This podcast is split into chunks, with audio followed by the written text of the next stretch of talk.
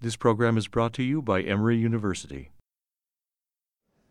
We're going to start the session on um brain evolution. And our uh, first speaker is uh, Professor Jim Rilling from the Anthropology Department at Emory University. And he's going to speak on comparative higher primate neuroimaging, insights into the evolution of human brain and mind. Jim?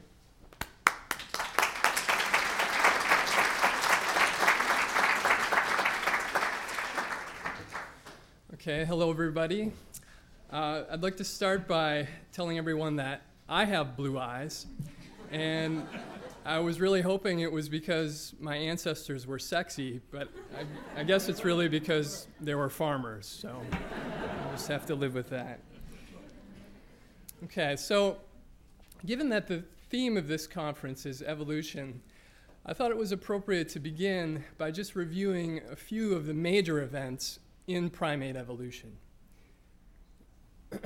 okay, so the first major event relevant to primate evolution occurred about 65 million years ago, and this is when the dinosaurs went extinct.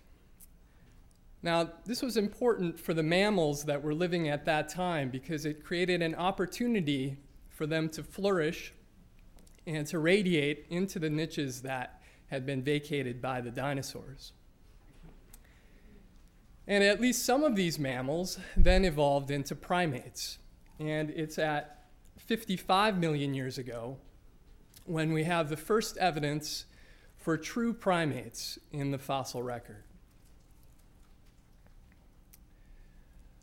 Now, another time period of great significance for primate evolution is the Miocene epoch, which lasted from about 23 until about 5 million years ago. During this time, the apes were the rulers of the primate world.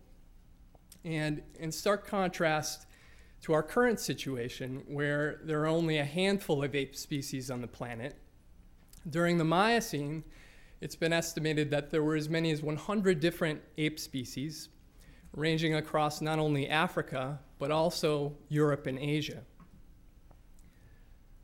Now, ultimately, though, as far as we know from these hundred or so different ape species, only one of these evolved into a cre- creature capable of things like language and stone tool making and, and um, long range planning and advanced forms of theory of mind. And so, what I'd like to talk about today is how the brain of this one ancestral ape species was modified throughout human evolution to endow our species alone with these very special mental abilities. Okay, so the direct evidence that we have for uh, human brain evolution comes from the very rare fossilized skulls of our ancestors. So, when conditions are just right and we're really fortunate, the skull of one of our, our ancestors will fossilize and when that happens, we can make a cast of the inside of that skull, and we can measure the volume of that cast as an approximation of the brain volume of that specimen. Okay, so this has now been done for a large sample of fossil hominin species so that it's now possible to estimate how brain size changed in our lineage in the time since we shared a common ancestor with chimpanzees approximately 6 million years ago. And this is a slide that you've seen um, earlier from Matt Ridley, but this slide shows that something very dramatic happened in the last 3 million years of human evolution, and that is that brain size approximately tripled. And I think it's really important to realize that this fact alone may go a long way to, to explaining many of the unique features of the human mind.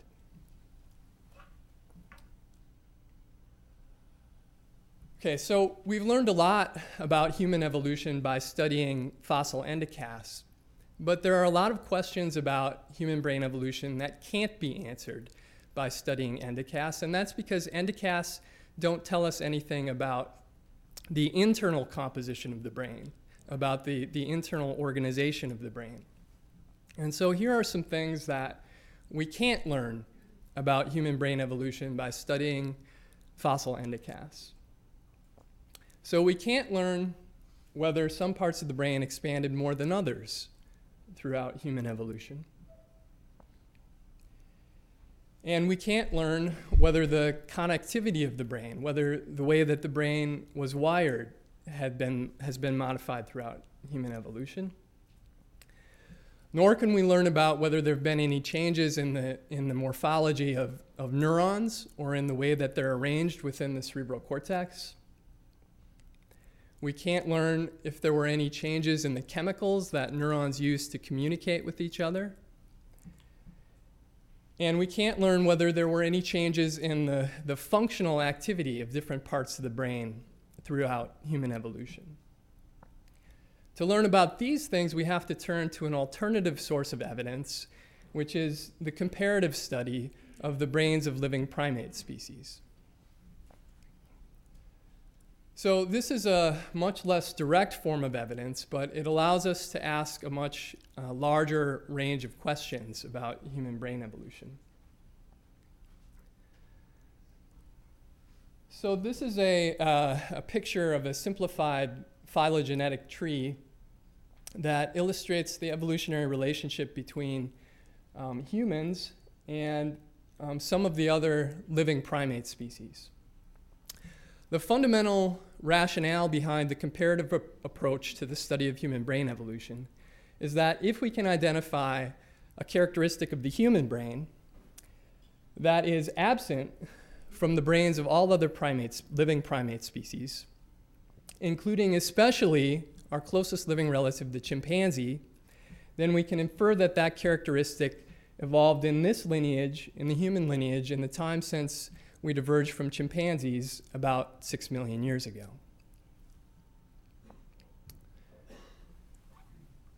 So, in our own work, we use non invasive uh, neuroimaging to compare the human brain with the brains of other primate species, and that's what I'm going to be talking about today.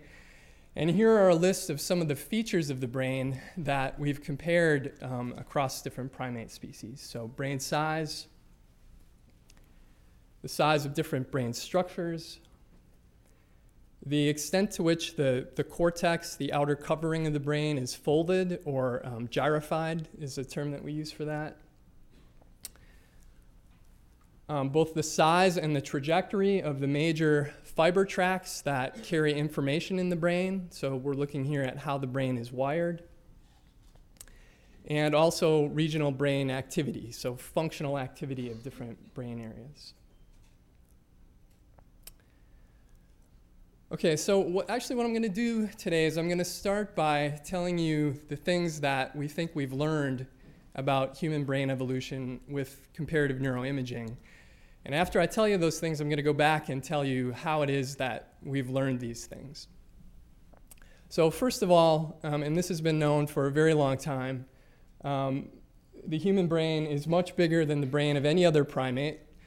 The um, next largest brain belongs to either the orangutan or the gorilla, and the human brain is about three times bigger than an orangutan or, an, or a gorilla brain.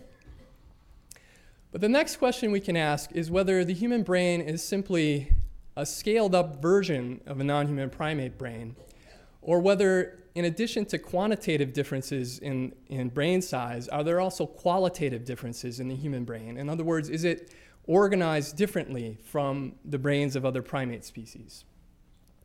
And our answer to that question is yes. And one example are the uh, temporal lobes of the brain um, we've found that the uh, human temporal lobes are larger than one would predict for a primate of our brain size. So they've expanded more than you would expect once you account for the fact that our brains are bigger than the brains of other primates. And this is important because the cortex on the lateral surface of the left temporal lobe is well known for its involvement in language, which, of course, is one of the most obvious human specializations. Our third conclusion is that um, another example of reorganization in the human brain is that the prefrontal cortex is significantly more gyrified or more folded than one would expect for a primate of our brain size. And according to one hypothesis, this reflects an augmentation of cortical cortical connectivity within the human prefrontal cortex. I'll talk more about that later. Fourth, when we compare humans to chimpanzees and rhesus macaques, um, we found that the arcuate fasciculus pathway, which is the pathway that links Broca's and Wernicke's um, language areas, is much larger in humans and it, it projects to a much larger um, territory within both the temporal and the frontal lobes in humans compared with other primates. Fifth, again, compared with chimpanzees and rhesus macaques, the human brain has a stronger um, left hemisphere bias in a measure called fractional anisotropy, which I'll explain later. But basically, we think this is a correlate of things like myelination of white matter fibers and also of um, white matter fiber density as well. And this um, left hemisphere bias that we see in humans but not in chimps seems to be concentrated in, in long distance pathways that have to travel uh, from, say, the frontal lobe to the parietal lobe or the frontal lobe to the temporal lobe. Um, so they're, they're pathways that link association cortices in the brain. And finally, we've um, looked at resting state brain activation. So, this is a, a, measure of functional brain activity. And we've noted some um, very intriguing similarities between humans and chimpanzees, which raises the possibility that the two species are engaged in similar mental operations when they're in a resting state. But we've, we've also observed some differences, namely in the form of uh, additional activation in left hemisphere areas that relate to language, again, Wernicke's and Broca's areas. And, and this has suggested to us that even when humans are resting quietly, we can't help but use language to think with. We're, we're always thinking with, with words. Okay, so now let me, uh, I'm going to go back and tell you how it is that um, we've learned these things. And I'm going to tell you about um, a variety of different neuroimaging techniques that we've employed to try to answer these questions. So I'll talk about MRI, which we've used to measure the size of different brain structures and also to compare um, cortical gyrification across species. Then I'll talk about diffusion tensor imaging, or DTI for short, which we've used to compare cortical connectivity as well as um, hemispheric asymmetries and the microstructure of white matter. And finally, I'll talk about a functional neuroimaging technique that we've used, um, PET imaging, to compare regional brain glucose metabolism across species. So let's start with uh, MRI. The, the, the chief sort of advantage of MRI as an imaging technique is its ability to provide highly detailed images of brain anatomy, as you can see here. Uh, it still amazes me every day when we go over to the imaging center and we're able to acquire um, an image like this of the entire human brain in about four minutes. It's really uh, pretty remarkable. Um, so, non human primate subjects have to be anesthetized before their MRI scans because if they move their heads, we get uh, artifact in our images. So, this is a picture of a female chimpanzee who's um, been anesthetized and this structure that you see around her head is called the head coil. Um, it's the same coil that we use for human subjects.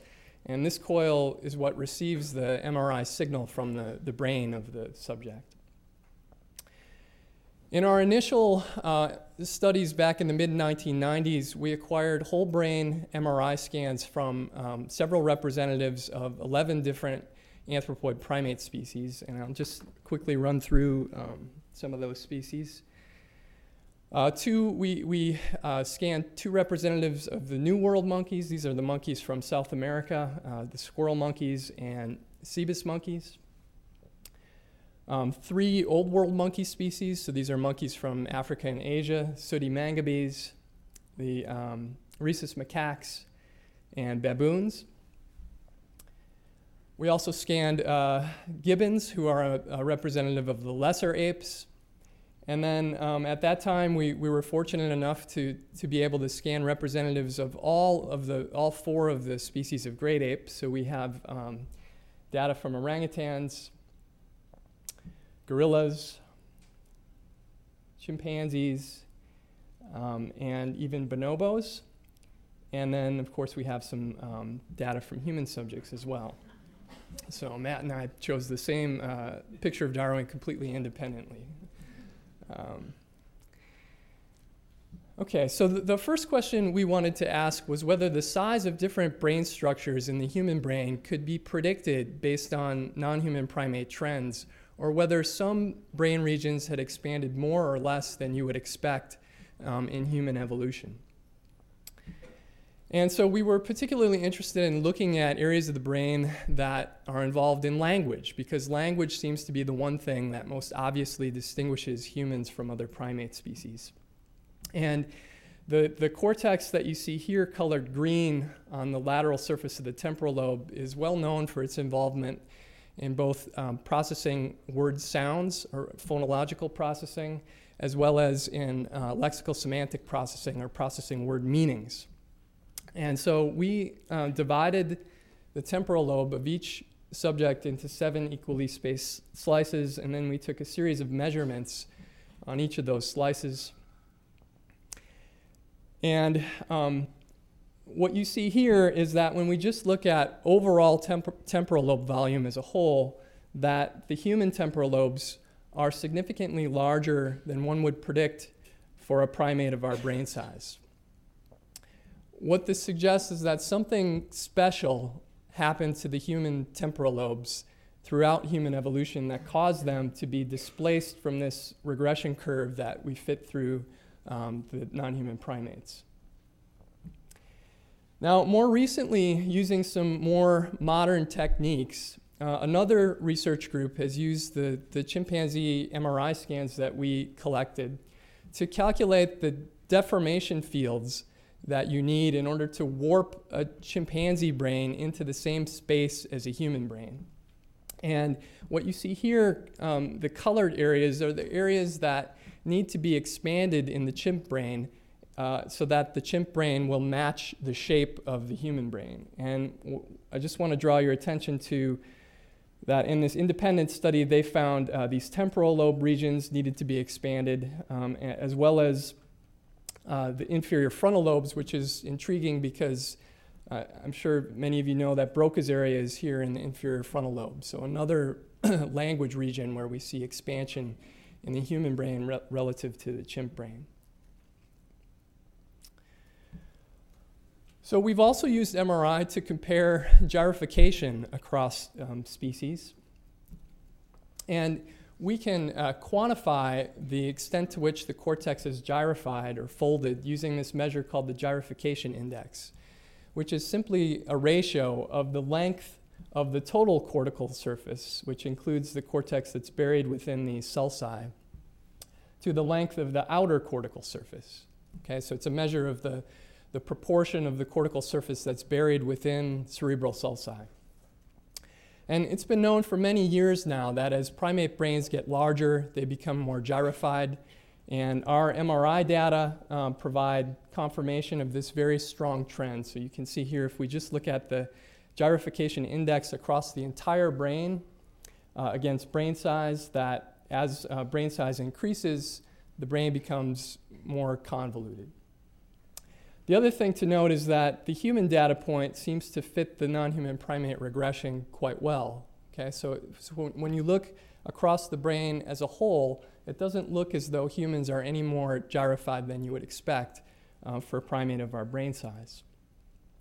But there, are, there is one specific region where humans appear to be more gyrified than you would expect for our brain size, and that's in the prefrontal cortex.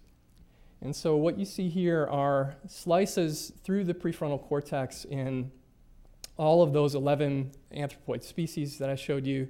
Um, the smaller brains have obviously been enlarged so that they're, they're the same size roughly as the humans.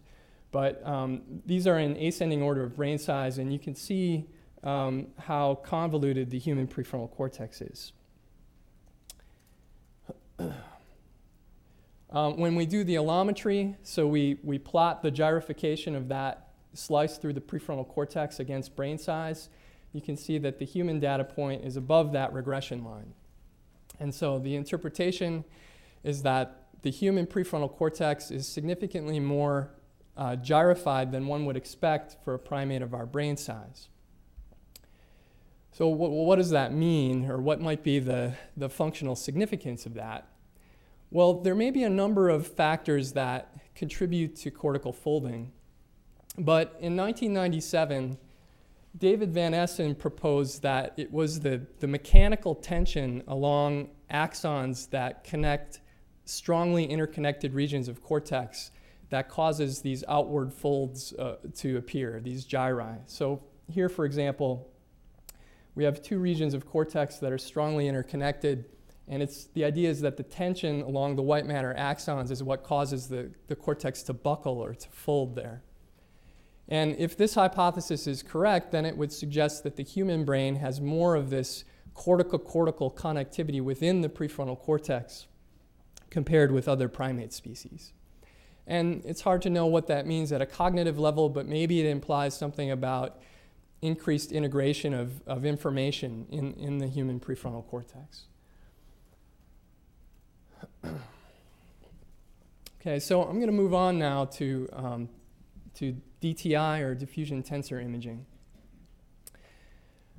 So, DTI is a technique that images the diffusion of water in the brain.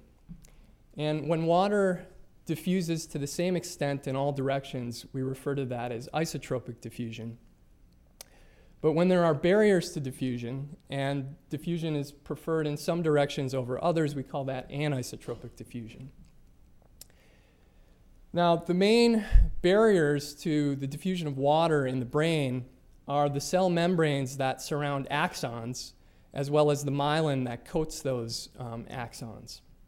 And so the axons are the structures that, um, in the white matter, that the connections, okay?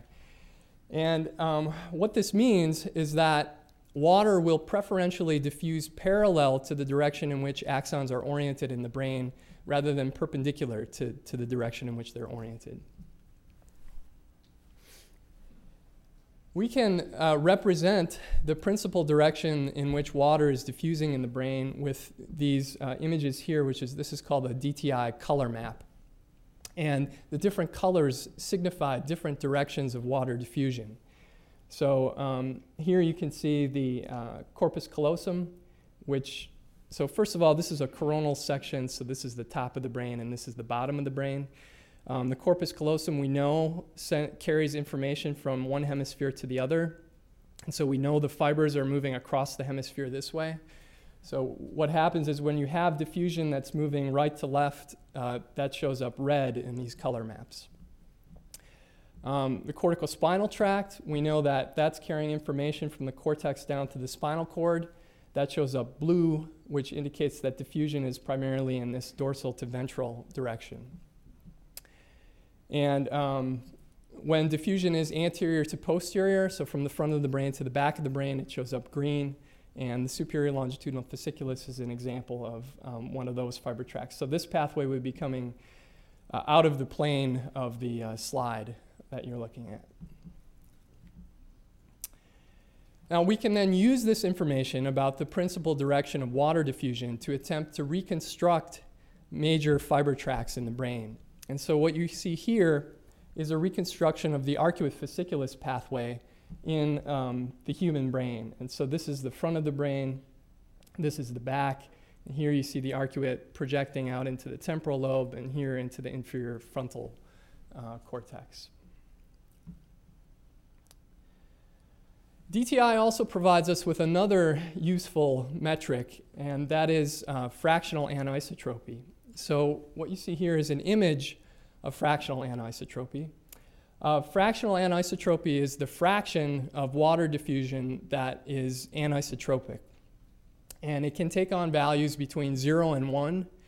Um, when FA values are closer to 0, that means that the diffusion is more isotropic, and those parts of the brain will show up uh, dark on these FA images. And when um, there's a high degree of anisotropy, those regions show up bright on these uh, FA images, and FA will be closer to 1 in that case. The reason this is interesting is because there are a number of factors that can affect FA values in the brain that are of interest to us. So, one of those is the degree to which the fibers are myelinated, um, the density of the fibers, their size, and also the coherence of the fibers, the extent to which the fibers are all uh, moving in the same direction. Okay, so the first thing we wanted to do was to use DTI to compare cortical connectivity across species. And we were particularly interested in, again, fiber tracks involved with language, since Terry Deacon and many other anthropologists before him have argued that sort of the, the quintessential human specialization is language. So we thought this is a good place to look for, for differences. Now, according to the, the classic model of brain language processing as proposed by Geschwind in the 1960s, um, there's one area in the posterior part of the left superior temporal gyrus, known as Wernicke's area, that's involved in speech comprehension. And then there's another region in the left inferior frontal cortex, known as Broca's area, that's involved in speech production. And those two language regions are linked by a fiber tract, which is known as the arcuate fasciculus. So we decided that it would be interesting to compare the size and the trajectory of the arcuate fasciculus pathway in humans, um, in our closest living relatives, the chimpanzee, and also in macaque monkeys. Before we uh, tracked the arcuate pathway, we thought it was important to track a couple of control pathways that we didn't expect to differ very much across species. So we did that with a track known as the cingulum bundle and also with the corticospinal tract, and we observed similarity across all three species in these pathways. But when we turned our attention to the arcuate pathway, we noticed some very marked species differences. So this is a, a, again a color map of the human brain where this is the front of the brain and this is the back, and this is this is a parasagittal section, um, and this gives you a really nice view of the arcuate pathway here. So where the pathway is moving anterior to posterior um, between the frontal and, and parietal regions, it's green. And then when it dives down here into the uh, temporal lobe, it turns blue. And as it wraps around into the temporal lobe again, it turns green. And we see this, this pattern in all of our human subjects. And so you can see again up here this characteristic green, blue, green pattern in the humans. Now, contrast that with what we see in chimps, where instead of this region of blue in the hook of the arcuate fasciculus, we instead have a region of red. And so that means that the, the water is diffusing in a completely different direction in the hook of the arcuate in chimps, and, and that, uh, in theory, the fibers are moving in a different direction as well. Um, and the same is true in macaques. Their pattern of diffusion in the arcuate looks very different from what we see in humans. So then we can uh, apply tractography to try to reconstruct the arcuate fasciculus in these species. And this pathway happens to run in very close proximity to two other pathways. Um, one of those is the superior longitudinal fasciculus, and another one is the extreme capsule pathway. So it's, it's very difficult for the tractography algorithms to keep those pathways separate. So we decided to, to track them all collectively together.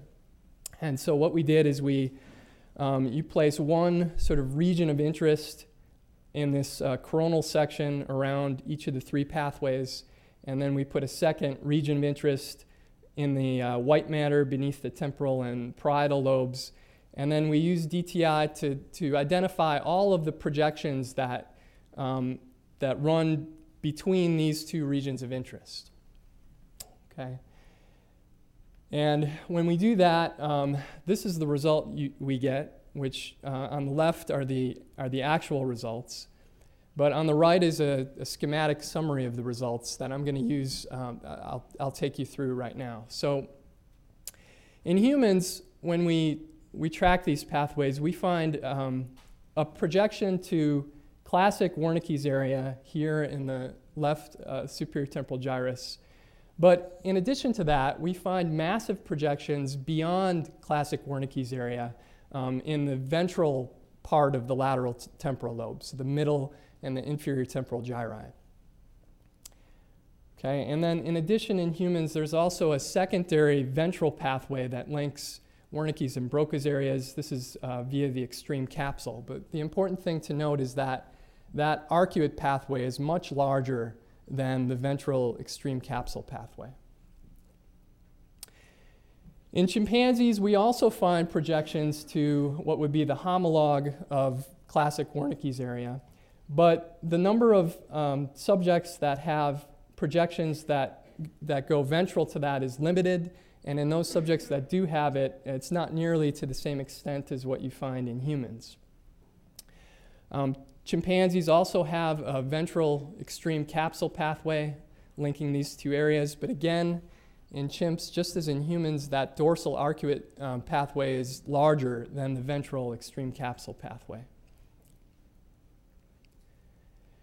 And in macaques, we again find some terminations in what would be the homologue of um, human Wernicke's area. But in macaques, the interesting thing is that this ventral extreme capsule pathway is, is relatively larger than the dorsal arcuate fasciculus pathway. The take home point is that the real human specialization seems to be in this very large projection that extends well beyond classic Wernicke's area into the, the middle and inferior temporal gyri.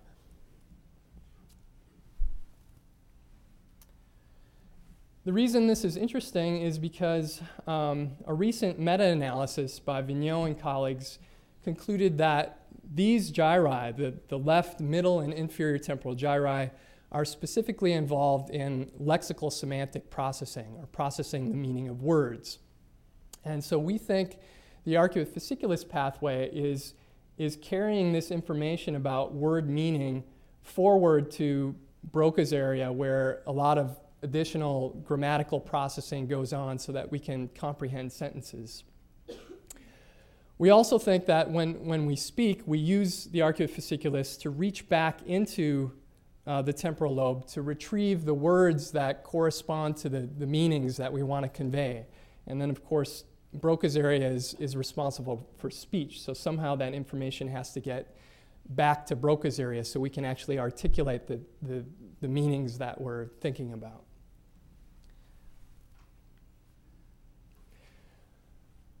Okay, we've also used DTI to look at hemispheric asymmetries in uh, white matter microstructure by looking at fractional anisotropy values. In 1993, Michael Corballis published a book in which he argued that many of the, the special features of the human mind can be explained by specializations of our left hemisphere that are lacking in other primates. And one of the, the problems with this hypothesis has been that many of the, the left hemisphere um, asymmetries in terms of anatomy that were initially identified in the human brain and that were thought to potentially relate to language have subsequently also been found in chimpanzees. And so it remains to be seen exactly to what degree the human left hemisphere is unique. So we were interested in looking at these fractional anisotropy um, values to see whether the human left hemisphere looked unique in that respect. And so this is an illustration of our results. Um, this is a human and a chimp brain. The chimp brain has obviously been expanded to, to approximate the size of the human brain. What you see in green are the um, areas of the, of the brain over which we conducted our statistical analysis. Okay, so this is called the white matter skeleton, um, and that's, those are the regions where we, we actually ran the statistical tests. And um, then the areas that you see in yellow are areas where we found significant hemispheric differences. So areas where fractional anisotropy was higher in the left than the right hemisphere. And the areas that you see in blue are areas where FA was higher in the right than the left hemisphere. And what you can see, at least in this particular section, um, is that humans have many more voxels that are significantly asymmetric, and moreover, there's a very strong leftward bias. The other interesting thing is that where we find these hemispheric differences are in these, these long distance pathways, like the arcuate fasciculus pathway, and like the superior longitudinal fasciculus and the inferior longitudinal fasciculus. These are pathways that connect association cortices in different parts of the brain. So we don't know for sure what this means, but if, for example, it reflects uh, hemispheric differences in myelination, then that might imply that the human left hemisphere is designed for very rapid transmission of information because myelination speeds up the, the conduction velocity of action potentials. So it could be that because the human brain is so big, it's important that information be transmitted um, quickly, especially to areas of the brain that are very distant from one another.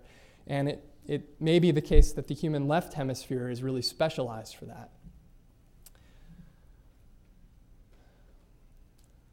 Okay, and um, finally, I'd like to talk about uh, PET imaging, which is this is now a, a functional imaging technique. Um, we use PET imaging to image regional brain glucose metabolism. Um, glucose is the main fuel that the brain uses for energy.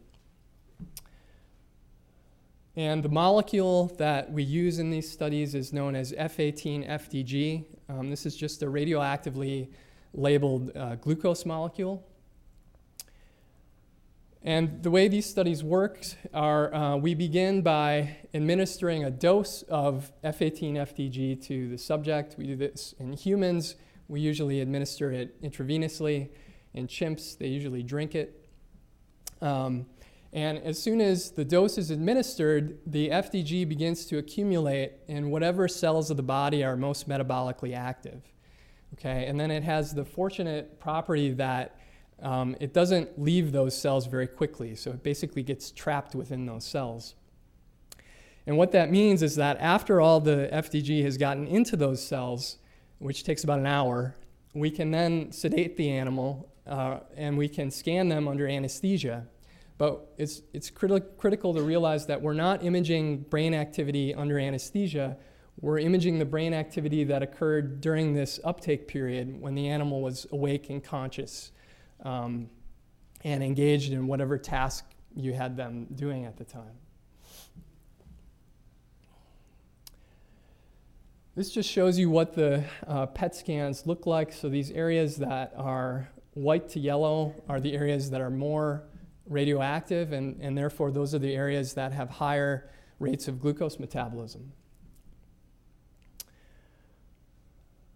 Okay, so when people are resting quietly but not engaged in any particular type of, of task, it turns out that there's a neural network in the brain that is tonically active in this resting state. And that network is known as the default mode network.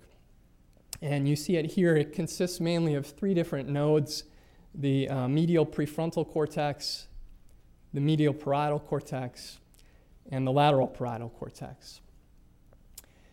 Now, the interesting thing about this network is that not only is it active in the quiet resting state, but it's also active if you ask somebody to reflect on something that happened to them in the past, um, which you can see here. Or if you ask someone to rehearse something that they're going to do in the future. Or if you ask someone to make inferences about the mental states of someone else. And this has led to the hypothesis that this network might be involved more generally with something like mental self projection. So, projecting yourself into the past, or projecting yourself into the future to rehearse something, or projecting yourself into another individual's mind. And if that's the case, then it, it, it could be the case that when humans are in this quiet resting state, that they do a lot of mental self projection. Well, if you ask people who are resting quietly in the scanner what they're thinking about, these are the types of things that they mention, which do seem consistent with, with the idea that they're engaging in mental self projection. I just wanted to add that it's not difficult to imagine how something like mental self projection um, may have been actively selected for throughout human evolution, how it may well have been quite adaptive. Um, as you know, for most of human history, our ancestors were living as hunter gatherers. And if we look at modern day hunter gatherers, um, they do things like bury water in ostrich eggshells for a drought that will be coming in the future. So they have to prospect into the future. Um, and they do things like track animal prey, where they have to kind of get inside the mind of the, the prey that they're tracking. So it's just it's not hard to imagine how this capacity might be selected for. Well, what about chimpanzees? Do they have anything like a default mode network? And if they do, this might actually give us some insights into what they think about when they're resting. And so we scanned a group of five uh, chimpanzees and eight humans in uh, resting state. Um, okay, my, my uh, there's a video coming, so I, I think that's why it's slow. Um, okay, so this is uh, this is actually a video of a chimp in a resting state. Um, it's going to be the most boring video you've ever seen. So I, I uh,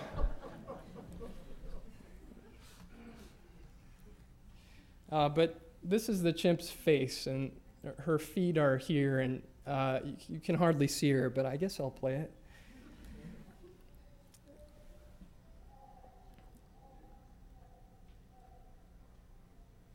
So if you see anything, you see some slight movement, which at least indicates that she's not sleeping. And um, this is kind of what the resting state looked like. This is the scanner that we use to, to scan the chimps. It's a high resolution research tomograph um, here at Emory.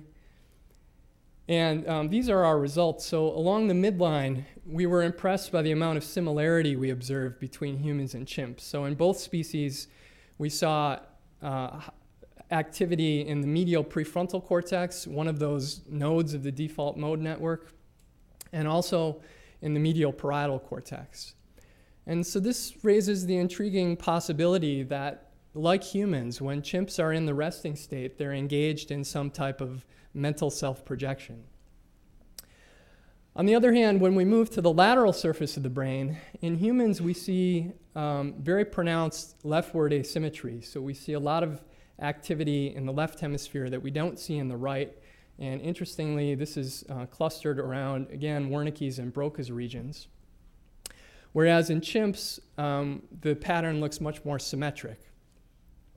And again, we think that this means that when, when people are in the resting state, they just can't help but think with words, that language is always sort of fundamental to human thought. So let me just uh, conclude again, and this time I'm going to um, repeat what I said earlier, but I'll, I'll do it with um, pictures. So, what do we know, or what have we learned about how the, the human brain was modified in the time since we shared a common ancestor with chimpanzees about six million years ago? Well, the first thing that we know is that the brain enlarged uh, dramatically, about threefold. Secondly, we know that something very special happened to the human temporal lobes, that they expanded more than we would expect when we take into the account the, the extent to which the brain enlarged. Thirdly, the human prefrontal cortex is more gyrified than you would expect for a primate of our brain size, and that may tell us something about the, the amount of cortical cortical connectivity in the human prefrontal cortex compared with other species. Fourth, the arcuate fasciculus pathway has been remodeled. It's become larger and it now projects to a much larger territory within both the temporal and the frontal lobes. And we think this is relevant to the evolution of language. Um, fifth, left hemisphere asymmetries in fractional anisotropy have emerged, especially in long distance pathways linking association cortices in the brain. And this may be to um, increase the, the speed of, of uh, action potentials in the left hemisphere. And finally, um, resting state brain activity has expanded to also include areas of the brain that are involved in uh, processing language. So um, that's uh, my summary, and I'd like to uh, conclude by thanking all of the people who've been involved in this research. There are many of them. Um, a special thanks to my former student, Matt Glasser, who was really the engine behind the uh, DTI studies. Uh, thanks to Bhargav uh, Kumar Errangi, a postdoc who did the TBSS uh, FA asymmetry analysis. Sarah Barks, who assisted with the resting state PET scans. And uh, special thanks to uh, Todd Preuss, who's been instrumental in all of these studies. You'll hear from him later today, but he's been a real inspiration um, to me in all of this work. So thank you very much for your attention. The preceding program is copyrighted by Emory University.